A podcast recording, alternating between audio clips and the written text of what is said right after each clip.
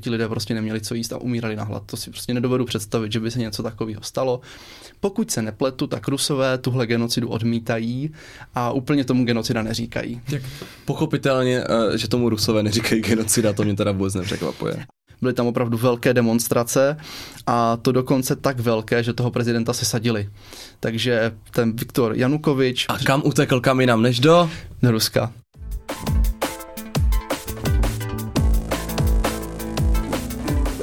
Ahoj, nazdar, čau. Ahoj všichni. Já jsem David. Já jsem Marek a vítám vás u dalšího dílu podcastu Homo Politicus. Tentokrát se podíváme na historii Ukrajiny. Říkali jsme si, že určitě spousta z vás už zavnímala z médií, protože tomu se určitě nedá vyhnout, že nás možná čeká takový konflikt Ruska západu na Ukrajině. My když natáčíme dnešní podcast, tak ještě nevíme, jak to dopadne. Bylo avizováno, že snad ty útoky by mohly přijít ve středu, říkají to Spojené státy americké. A my jsme si říkali, že bychom se na to podívali trošku od základu a podívali se na to, jaká je vlastně historie Ukrajiny, abychom měli přehled na těma ukrajinsko-ruskýma vztahama. Ono současně na náměstí Svobody v Brně, kde z vás by měl cestu nebo zájem se podívat, tak tam právě najdete výstavu Historie Ukrajiny. Tak Dave, pustíš se do toho? Pustím se do toho, Mary. Eh, v podstatě to národnostní hnutí ukrajinské tak eh, vzniká někdy mezi 19. a 20. stoletím, eh, kdy oni mají vlastní kulturu, mají vlastní jazyk, to spousta lidí třeba zaměňuje, ale podle mě, kdybyste minimálně na té západní Ukrajině řekli, že mluví rusky, tak budou takový jako trošku dotčení. Já v tom třeba rozdíl jako nevidím, jo, upřímně. Já mám problémy rozeznat slovenštinu od polštiny, takže tady ta ruština a ukrajinština jde úplně mimo mě. Tak, ale byl bych opatrný, obezřetný ohledně toho, jak, jak je budeš nazývat. Eh, každopádně v téhle době Ukrajina byla rozdělená mezi dvě mocnosti. Eh, bylo to hlavně mezi Rusko a mezi Rakousko-Uhersko. Eh, Rakoušáci to měli trošku lepší, protože tam ta situace byla přece jenom volnější, svobodomyslnější trochu než v Rusku. Každopádně situace ideální rozhodně ne. A dá se říct, že se jednalo o největší stát, který vlastně neměl vlastní státní zřízení, nebo o největší národ v Evropě. Největší národ, protože tak. stát a národ jsou samozřejmě dvě rozdílné věci. Stát je to zřízení, národ jsou ti lidé, kteří mají. Tak, a teď tak. se tam jako definuje, že musí mít společné prvky jako kulturní, jazykové, historické a tak dále. Takže to oni měli, takže je můžeme považovat za národ, ale stát vlastní neměli. E, docela tvrdě se jich dotkla první světová válka, protože když si to člověk představí, tak na jedné straně stálo právě Rakousko-Uhersko, na druhé straně v té době ještě Rusko, a fronta vedla právě přes Ukrajinu. To znamená, že se tam hodně bojovalo, část Ukrajinců byla na jedné straně, část Ukrajinců byla na druhé straně. U nás ta situace byla trošku obdobná, protože taky někteří Češi třeba bojovali za Rakousko-Uhersko, někteří jako legionáři bojovali v Rusku, takže i Ukrajinci stejně jak my se dostali do, té, do toho stavu, že prostě proti sobě stříleli na frontě, což není úplně příjemný. Eh, oni se snažili využít toho, že v podstatě ty mocnosti oslabily, jak Rusko, tak Rakousko. Eh, Rusko si dokonce změnilo zřízení, že jo? Ano, eh, no to podotknout, že oslabili, jakože ne, že ti Ukrajinci oslabili zřízení, ale že v rámci té války samozřejmě to mělo důsledky jak pro Rakousko-Uhersko, tak pro Rusko a ty státy jako takové byly slabší. Přesně tak. Takže Ukrajinci si řekli, že pojďme toho využít, kdy, když ne teď. A... Kdo, když ne my. Tak. A byly tam snahy o to si vytvořit nějaký první samostatný stát ukrajinský, což úplně neklaplo. Ono komunisti to vzali už v tom roce 1918 tak eh, poměrně jako za přísný konec a udělali z Ukrajiny jenom jednu z těch spolkových republik. Takže tam se Rusko mění na sovětský svaz a Ukrajina je jednou z těch jejich republik. Což pro ně nebylo úplně ideální, eh, hlavně když se vezme v potaz, co se dělo potom, protože mezi první a druhou válkou tak eh, v Rusku probíhala kolektivizace, hlavně zemědělství a celkově se to snažili ten jejich systém dost přebudovat. Tam je důležité asi říct, co je to kolektivizace, pro ty, co by nevěděli. Znamená to samozřejmě, že se znárodňovala půda, zemědělské stroje a v podstatě vymizelo podnikání, všechno bylo národní, všechno bylo společné. Vy jste pracovali na společných polích a potom jste měli společné produkty potravin, které nějaký důstojník vládce, politik vám rozdělil, jak jste chtěli. Nebo ne, jak vy jste chtěli, ale jak on chtěl, je rozdíl mezi vás. Tak, jako důsledkem tady tohoto, tak bylo mezi lety 1932 1933, pokud si pamatuju správně, tak hladomor na Ukrajině, což je obrovská genocida, dá se to srovnat s holokaustem, předpokládá se, že při tom hladomoru umřelo 5 až 6 milionů lidí, některé zdroje tvrdí dokonce až 10 milionů, což je úplně neuvěřitelné. A bylo to právě způsobené tím, že Sovětský svaz v čele se Josifem Stalinem tak eh, zabavoval eh, úrodu, kterou ti zemědělci vyprodukovali. On se ji snažil prodávat do zahraničí výměnou za, za nějaké technologie, třeba které by mohli použít. Zestátňoval všechny ty farmář, farmáře a tak dál, což vedlo k tomu, že ti lidé prostě neměli co jíst a umírali na hlad. To si prostě nedovedu představit, že by se něco takového stalo. Pokud se nepletu, tak Rusové tuhle genocidu odmítají a úplně tomu genocida neříkají. Tak pochopitelně, eh, že tomu Rusové neříkají genocida, to mě teda vůbec nepřekvapuje. A tak třeba Němci uznávají holokaust, že několikrát si za něho omluvili a tak dál, berou to jako velkou křivdu v té historii. Ano, jsou tady některé moderní státy, které dokáží převzít odpovědnost za, svý, jako býval, za své bývalé kroky. Eh, pak jsou tady státy, které v tom pořád ještě žijí a myslí si, že Sovětský svaz bylo to ideální mezinárodní zřízení, až by měl být znovu vytvořen a pokračovat. Tak, takže právě jestli někdo říká, že komunismus byl lepší než fašismus, tak minimálně už jenom díky tomuhle je naprosto srovnatelný. Tak eh, Potom se není čemu divit, když přišla druhá světová válka, že Ukrajinci se snažili trochu najít cestu z té područe Sovětského svazu, který jim nebyl úplně nejpříjemnější. Eh, ukrajinští nacionalisté se často přikláněli na stranu Německa, protože to brali tak, že Německo vyhraje, porazí Rusko, oni dostanou ten svůj samostatný stát když válka pokročila, zjistili, že to není úplně pravda, že ani Německo nebude nějaký ten jejich spasitel a dopracovali to k tomu, že v podstatě ukrajinští nacionalisté bojovali sami za sebe, jak proti Rusům, tak proti Němcům. Úplně to neklaplo. Uh, historicky... nezní, to, nezní to jako úplně jako dobrá situace, že si uprostřed tak. a bojuješ proti Němcům i Rusům z obou stran. To zní tak skvěle. Ono jako historicky se na ně taky nedívá úplně dobře, že? Protože pomáhali nacistickému Německu. Uh, na... Ale i sovětskému Rusku, takže vlastně skvělý. mm-hmm. Jako já na jednu stranu prostě chápu tu jejich snahu se dostat z područí Ruska, ale nevzali to Dobrá. úplně za šťastný konec, přesně tak. Po druhé světové válce získává Ukrajina Krym, to je důležité v té novodobé historii. V roce 54 jim Chruščov připojuje Krym jako v rámci té jejich autonomie. Víme proč?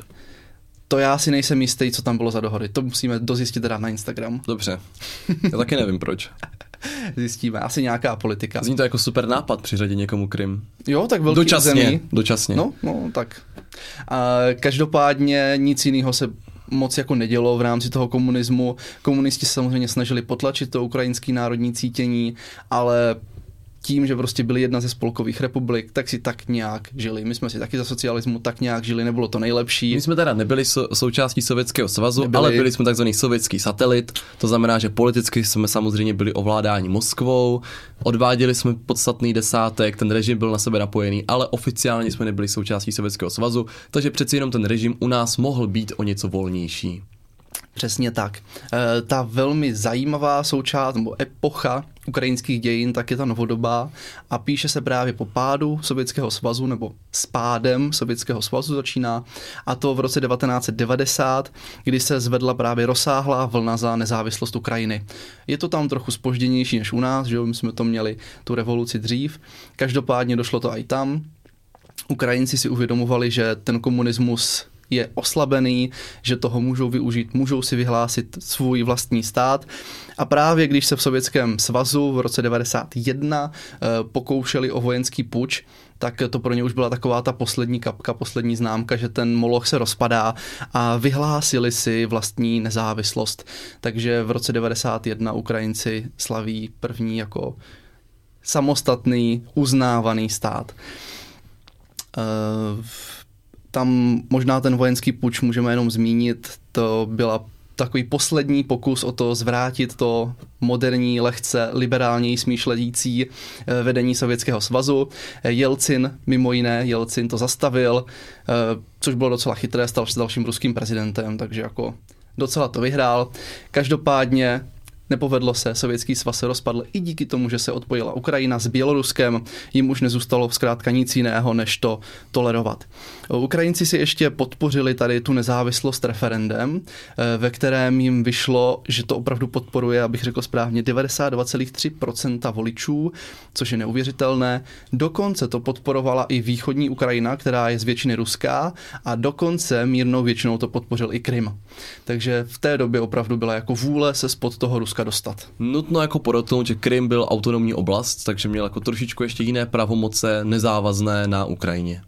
Je to tak. Eh, potom je další velmi významná epocha ukrajinských dějin, na to už si pamatuju i já, možná to řekne něco i tobě. Takzvaná... Mně bylo šest v té době, mi to řeklo hodně, já jsem v tu dobu nastupoval do první třídy a neřešil jsem nic jiného. Tak já si to trochu pamatuju, mě v té době bylo devět. Uh, tak to už chápu, že v devíti letech člověk nedělá nic jiného, než sleduje mezinárodní politické dění, tak stav něk... na Ukrajině, která ti byla pouštěl... velmi blízká. Mm-hmm. Někdo pouštěl večerníček, já jsem samozřejmě sledoval zprávy, že jo, takže vím. ČT Room Ukrajina. Každopádně, kdo ví, kdy jsme se narodili, tak už mu došlo, že se bavíme o roce 2004 a bavíme se o takzvané oranžové revoluci. To byla revoluce, kdy v tom roce probíhaly prezidentské volby, eh, soupeřili ve druhém kole dva eh, kandidáti, každý docela jiný. Byl Viktor Janukovič, eh, ten byl proruský, byl takový víc totalitní a proti němu kandidoval Viktor Juščenko, opoziční kandidát, který byl naopak zase jako více otevřený, více proevropský. V tom druhém kole vyhrál ten proruský kandidát, ale volby byly označené za zmanipulované, za sfalšované, což vyvolalo obrovskou vlnu nevolí, proto se o tom mluví jako taková oranžová revoluce a ti lidé v ulicích dosáhli toho, že to druhé kolo prezidentských voleb se opakovalo a v tom druhém opakovaném kole už vyhrál ten opoziční kandidát. To znamená, že Ukrajina se lehce přimklula k tomu směru směrem k Evropě, uh, uvolnil se tlak na novináře, uvolnil se tlak na nějaké lidské svobody, občanskou společnost, politickou opozici, takže to byl podle mě krok správným směrem. Bohužel ten jeho protikandidát se stal premiérem, takže pořád tam jako měl významné slovo a ono je to vidět doteď, že ta Ukrajina je prostě rozdělená východ, ruský, západ, liberálnější, něco takového. Bohužel prezident neudržel svoji většinu, ten proevropský, a vystřídal ho právě ten jeho oponent, který, o kterém se tvrdilo, že sfalšoval volby. Nevím, jestli to bylo dokázané. A v roce 2010 se prezidentem stal právě Viktor Janukovič, ten proruský. Už se dostáváme konečně do momentu, které i já si můžu pamatovat. No, to vidíš to, vidíš to. A dokonce teďka uděláme ještě krok, v roce 2013, to znamená v tom jeho mandátu, tak eh, byla další revoluce, to už si určitě pamatuješ, říkalo se tomu Majdan nebo Euromajdan. A to bylo právě způsobené tím, že tento proruský ukrajinský prezident odmítl podepsat asociační dohodu s Evropskou unii. Tam Ukrajinci už tak jako tušili, že se dojednává nějaký ten blížší, nebo blížší spolupráce s Evropskou unii, zase, že by se ta země posunula od toho Ruska víc na západ což se samozřejmě některé části země nelíbilo. Prezident to odmítl podepsat, ta liberální část lidí vyšla do ulic, byly tam opravdu velké demonstrace a to dokonce tak velké, že toho prezidenta se sadili. Takže ten Viktor Janukovič... A kam utekl, kam jinam než do? Do Ruska. Překvapivě, mm. předčasně, přich, kon, předčasně končí jeho mandát, Schválil to i ukrajinský parlament po tom, co on opustil Kiev a právě utekl do, exila v Rusku, do exilu v Rusku. E, nepřekvapivě on to tomu říká, že to je půjč a, nebo státní převrat a že samozřejmě on měl zůstat tím prezidentem asi co jiného by mohl říct, že? A to už se dostáváme do té moderní epochy ukrajinských dějin, Protože Jsi toho... oblíbil slovo epocha, evidentně. No jo, no to, to zní tak chytře, víš, Mm-mm. si jako nastuduješ. Vůbec to nezní chytře. Dobře, tak jak tomu budeme říkat? Období. Období. Mm-hmm. Dostáváme se do moderního období ukrajinských dějin, mm-hmm. kdy právě ta země se definitivně rozštípla na tu v podstatě pro ruskou východnější část, pro evropskou západnější část, tím, že eh, v, té, v tom Euromajdanu vyhrála ta prozápadnější část, tak eh, tu, tu ruskoladěnou společnost to naštvalo. E, Rusové podpořili vojensky, když to asi oficiálně se říkat nemá, protože na to nejsou důkazy, že? To nevadí, my nejsme ve vládě. e, tak podpořili e, odpojení Krymu, Krym se naštval, eh, vznikly tam separatistické jednotky. Zlí jazykové tvrdí, že to byly jen ruské jako jednotky, které měly sundané ruské vlajky, ale kdo ví? No ale tam teda u toho Krymu, protože když už zůstaneme u té moderní historie, jedna jako zvláštní věc, ono většina těch politologů a odborníků na mezinárodní situaci tvrdí, že na tom Krymu opravdu vlastně ta politika toho Krymu byla hodně proruská, že ti občané hmm. i vlastně mluvili rusky a že v podstatě, kdyby tam byli mezinárodní pozorovatele, což se děje, když jsou referenda, o nějakém otržení, tak se používají mezinárodní pozorovatele, což jsou nezávislí zástupci většinou tedy z OSN, kteří sledují průběh těch voleb. A tvrdí se, že i kdyby právě to referendum bylo řádné, že by nebylo sfalšované, takže by pravděpodobně vyhrála, vyhrála ta cesta připojení k Rusku. Mm-hmm. Proto hodně těch komentátorů a politologů vlastně Eh, říká, že to byla podle nich Putinova chyba, že šel tou armádní cestou a mm-hmm. teďka je to takové, že jako Krym v podstatě jako ruské území nemůže uznat západní mm-hmm. svět. To prostě nejde, abyste řekli, že Krym patří k Rusku, což samozřejmě taky eskaluje to napětí mezi Evropskou unii, Spojenými státy a Ruskem.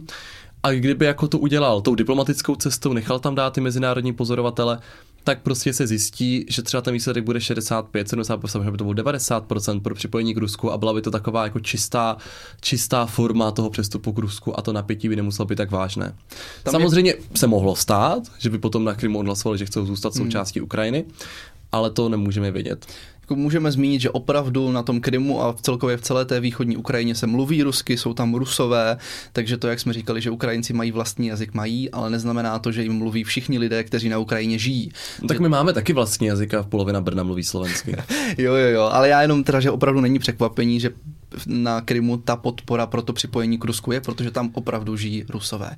No tam je ještě jako důležité zmínit jako jeden aspekt, který je zásadní pro tu společnost. Když si vezmete, že máte Ukrajinu, která na východní části uh, sousedí s Ruskem, na západní teda s Evropskou unii, tak tam se úplně jako bíjí dva světy. Na jedné straně máte ty lidi, kteří by chtěli rádi jet, jet pracovat vlastně do té Evropské unie, chtěli by obchodovat s těmi sousedy, ale na druhé straně máte ty, co chcou obchodovat s Ruskem. A ve chvíli, hmm. kdy Evropská unie má sankční politiku vůči Rusku, která se může týkat i obchodu, tak samozřejmě, když se Ukrajina přidá do Evropské unie nebo bude více jako zblížená s Evropskou unii, tak ti na východě mají poměrně velký problém, protože s Ruskem nemůžou obchodovat. Platí to i obráceně, když teďka by Ukrajina byla, nechci říct přičleněna k Rusku, ale když by se stala nějaká, jako kdyby tam byl nějaký vojenský převrat a Ukrajina se stala v područí Ruska, tak samozřejmě ten obchod Ukrajiny na tu druhou stranu by nebyl úplně jako výhodný eh, pro ten západní, eh, pro ten západní část toho státu. Takže tam jako vidíte, že ten západ má prostě blíž k té západní Evropě, východ naopak k Rusku a není to úplně jednoduchá situace. Samozřejmě jako je další věc, že na východě východě Ukrajiny jsou pořád ještě vyhlášené autonomní oblasti, které řídí nebo de facto ovládají separatisté. Což vlastně taky historicky sahá do té doby toho Euromajdanu, do toho roku 2013, 2014, kdy právě tím, že ta Ukrajina se rozhodla vydat cestou pro západní, tak tady ten pro ruský východ, to už to byla taková prostě kapka, kdy se naštvali a vyhlásili si nezávislou republiku. Od té doby tam vlastně probíhá válka na východní Ukrajině, kdy oni chcou samostatnou republiku případně přičlenit k Rusku, stejně jako Krym. A Ukrajina jim v tom samozřejmě brání. Hmm. Můžeme zmínit, že pro Rusko je samozřejmě i to, že ten Krym získali velmi důležité, protože tím, jak se Ukrajina posouvá na západ a tím, jak se přiklání víc k Evropské unii, tak tam samozřejmě jako slábne zase ten vztah s Ruskem. A Právě Krym je třeba pro Rusko jediná eh, námořní základna, která třeba nema, nezamrzá. Takže pro ně je důležitý tady ten bod obhájit, aby mohli eh, armádu v podstatě jako přes to Černé moře posouvat dál. Takže my jsme si nedali za cíl jako hodnotit politicky tu situaci, jak dopadne, protože si myslím, že na to jsou jiní odborníci, jiní reportéři, to budou určitě s různými politologi zkoumat. My máme takový jenom jako velmi uh, obecný pohled na věc. Mě to třeba zaujalo, jako pouze jako zaujalo v průzkum součástí že samozřejmě součástí té krize, tak jsou různé jako průzkumy veřejného mínění, které se dělají v Evropské unii a tak dál. A nevím, kdo z vás sleduje politickou situaci na Slovensku, ale tam teda se staly jako dvě pro mě úplně hrozné věci. Jedna teda byla eh, výsledek toho průzkumu, kdy 44% dotázaných slovenských občanů viní za rostoucí napětí na Ukrajině USA a NATO a pouze 35% vnímá jako hlavního agresora Rusko. Což mi vlastně přijde úplně neuvěřitelné, protože když si to vezmete, tak ta Ukrajina jako samostatný stát žádá podporu od západu, přijímá tu vojenskou podporu a chce na svém území mít jako tu podporu z toho západu. Na druhé straně to Rusko jako hrozí tím útokem, což samo o sobě jako už docela vysvětluje to, kdo je ten agresor. A ten komentář, jako že Rusko nechce mít na Ukrajině americké vojáky, protože vlastně by to bylo jako na jeho pohraničí, že to je pohraniční stát, tak já nevím, jestli se jako Rusové dívali někdy na sever, ale ono samozřejmě existuje poměrně dost států Evropské unie, kteří s Ruskem přímo sousedí a na svém území mají tu armádu. Takže tady ten jako argument, a je to daleko blíž k Moskvě navíc, jo, že tady ten argument, že ten, ten stát jako na jihu Evropy bude ten nárazníková oblast, nedává smysl, protože těch států už je jako mnoho v rámci hmm. Evropské unie. Tak Takže... já jsem jako pochytil, tak tady ti lidé často argumentují tím, že Rusko je na svém území, to znamená, že oni si na svém území můžou stěhovat vojáky kam chcou. Já s tím souhlasím, ale stejně tak Ukrajina je na svém území. A když... Ale američtí vojáci už ne.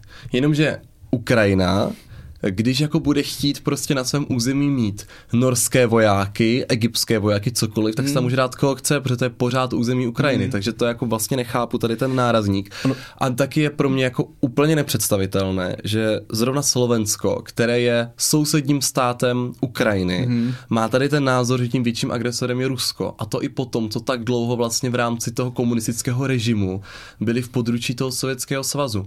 Protože ty severní státy, které sousedí s Ruskem, tak naopak žádají o vojenskou podporu. Zvyšuje se tam počet jednotek NATO eh, v základnách, které jsou tam umístěné.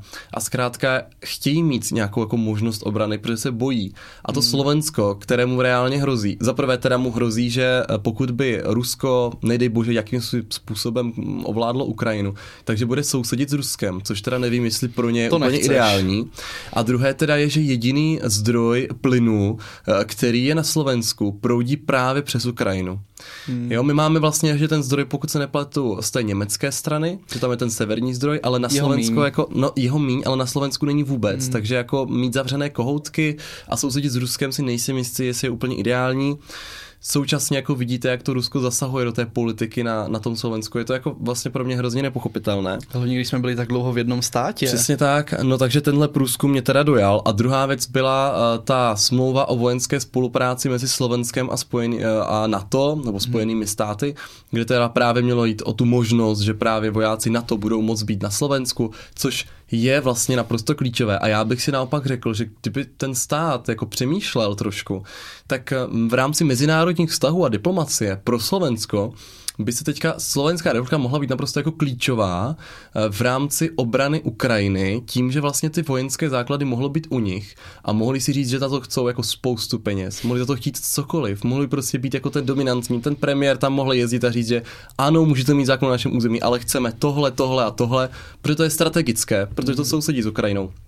A místo toho tam vidíte tu šarvácku v poslaneckém, v parlamentu slovenském, jak tam na sebe lijou vodu, mlátí se těma vlajkama, teď jeden tam tomu druhému dal facku. Ta kultura je úplně to bych čekal, že se bude žít na té Ukrajině, mm. teda upřímně, a ne tak v moderním západním státě. podporovat ten eh, západní sektor, ten, ten jako tu americkou stranu. Mně přijde, že fakt ti lidi prostě podporují Rusko a byli by rádi, kdyby Rusové vyhráli. No. Ale tam, tam ještě asi můžu zmínit, že podle mě je úplně absurdní se bavit o tom, kdo to vyprovokovává, protože tam jde přece o to, kdo ty hranice překročí a kdo jako bude zabírat to cizí území. Ano. Jako asi se nebavíme o tom, že Ukrajina vyšle eh, svou armádu, armádu Spojených států a dalších států na to a pokusí se zabrat kus Ruska, že to asi není úplně na snadě. Takže já vůbec nechápu tu diskuzi o tom, čí to bude vina. Tak bude to vina toho, kdo tu válku vyhlásí, kdo ty hranice překročí no jasně. a kdo se pokusí zabrat jako kus pokud se Rusko obává amerického útoku, což je teda absurdní podle mě, tak ať si nechají těch 200 tisíc vojáků na těch hranicích, ať tam klidně stojí dalších 30 let. Jo, jo. Ale ať asi, asi jako je fér, že ty Rusové by neměli ty hranice překračovat. No, jasně, tam to je no. ten jako moment. No. no, nejlepší obrana je útok, ale tady je to takový jako zvláštní Ano, pojatý, tady to je jako no. jako hodně zvláštně pojaté, ale uvidíme samozřejmě, co se bude dít v následujících dnech. Budeme doufat, že to bude všechno mírovou diplomatickou cestou. My víme, že v posledních týdnech byla návštěva Emmanuela Macrona, což je francouzský prezident, Francie je poloprezidentská republika, takže prezidenta má dominantní postavení, jako u nás například předseda vlády, který byl na návštěvě ruského prezidenta Putina. Byli tam 6 hodin, možná jste viděli takový ten dlouhý stůl, jak byly ty různé memečka, kde jim tam stavěli, jsem viděl obří šachovnici, sandwich, spoustu věcí, to bylo vtipné. Naopak Olaf Scholz, jak se jmenuje, Olaf? Scholz, myslím, jo, že jo, jo. Uh, německý kancléř, což je zase obdoba předsedy vlády České republiky, tak byl v Bílém domě, uh, takže tady ti dva státníci evropští byli jednat na obou stranách, zatímco v uh, Bílém domě to vypadalo, že se strany nějak dohodly. Tam je důležité ještě zmínit, že dlouhodobě kritika Německa, které po své historii v druhé světové válce odmítá zbrojit jakýkoliv stát pro jakýkoliv konflikt. To znamenalo, že oni jako jsou ochotní poskytnout třeba humanitární pomoc, humanitární pomoc jídlo nebo něco takového, ale odmítají poslat třeba zbraně na Ukrajinu. Přesně tak. Zač dostává teda Německo velkou kritiku, protože tady jde o obranu, nikoliv o útok, což je nutné si jako uvědomovat.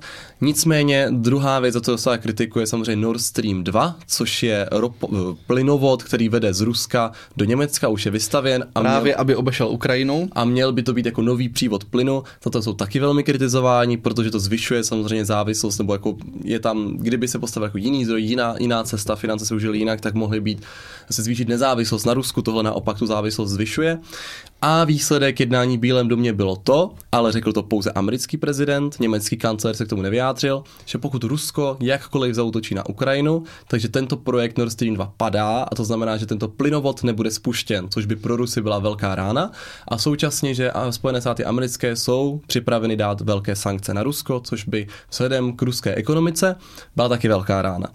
Na druhé straně jednání v Moskvě nedopadlo vůbec nijak. Ruský a francouzský prezident spolu debatovali 6 hodin. Eh, po té debatě v podstatě oznámili jedinou věc a to je, že spolu budou dále telefonovat. Takže to si mohli i zatelefonovat předtím. Samozřejmě to byl pokus eh, francouzského prezidenta se dostat do popředí evropského dění, protože od té doby, co Angela Merkelová uh, už není kancelářskou Německa, tak nám tady chybí, nebo uvolnila se pozice takového toho dominantního lídra neformálního Evropské unie. Současně Francie je dneska předsednickou zemí Evropské unie, takže to postavení francouzského prezidenta bylo jako výhodné. Plus jak ruský, tak francouzský prezident eh, dlouhodobě tvrdí, že vzájemně mají výborné až přátelské vztahy, dokonce, dokonce si tykají si, no. i na eh, formálních jednáních, což není zvykem. Většinou politici, když si tykají, tak na formálních um, summitech si potom začnou vykat. Tady to není tento případ, takže oni jako předstírají tady jako velké přátelství. Otázka je, jestli se vůbec měli na čem dohodnout. A současně se ve Francii blíží volby, takže to byl pro Macrona hmm. takový jako signál, že teďka bude ten lídr. Opravdu v průzkumech mu to velmi pomohlo, že jako teďka Francie zase stává to jako dominantní mm-hmm. silou na mezinárodním poli. Plus je teda nutné zmínit, že Francie je jednou ze stálých eh, zemí eh, Rady bezpečnosti OSN, což je orgán zřízený po druhé světové válce. Takže ta dominance Francie může být dobrá. Současně Anglie odešla z Evropské unie, čili jako Britové si jednají zvlášť, tam teda jenom takové fopáčko, nevím, jestli jste postřehli, když byla jednat britská ministrině zahraničí, nevím, jestli jste to postřehl. Ani ne. Tak jednala s, s mm, ruským ministrem zahraničí a několikrát si spletla několik zeměpisných oblastí, tak jsem si říkal, že to by byl přesně já, kdyby byl minister zahraničí. Za prvé teda řekla při tom jednání, že Velká Británie je připravena podporovat Ukrajinu přes Černé moře, což jako Rusy trochu pobavilo, jakože nejsou si úplně jako jistí, jestli to bude efektivní pro tu Ukrajinu. Nějaká taková jižní klička. No, jako hodně jižní klička, to úplně jako nezvládla. A potom uh, ten ruský minister zahraničí právě zmínil ty dvě oblasti, ve kterých mají, které patří k Rusku a na které dneska mají jako tu vojenskou armádu a řekl právě, že jestli ona teda vůbec jako dokáže jako, jako to byla ironická poznámka, jestli vůbec tady ty dvě oblasti, které jako patří k Rusku, nikdy nepatří k Ukrajině a tam mají ta armáda, jestli jako vůbec si myslí, že tam jako tu armádu můžou mít. A ona to věděla, že tyto oblasti nikdy nepodpořily patří k Rusku.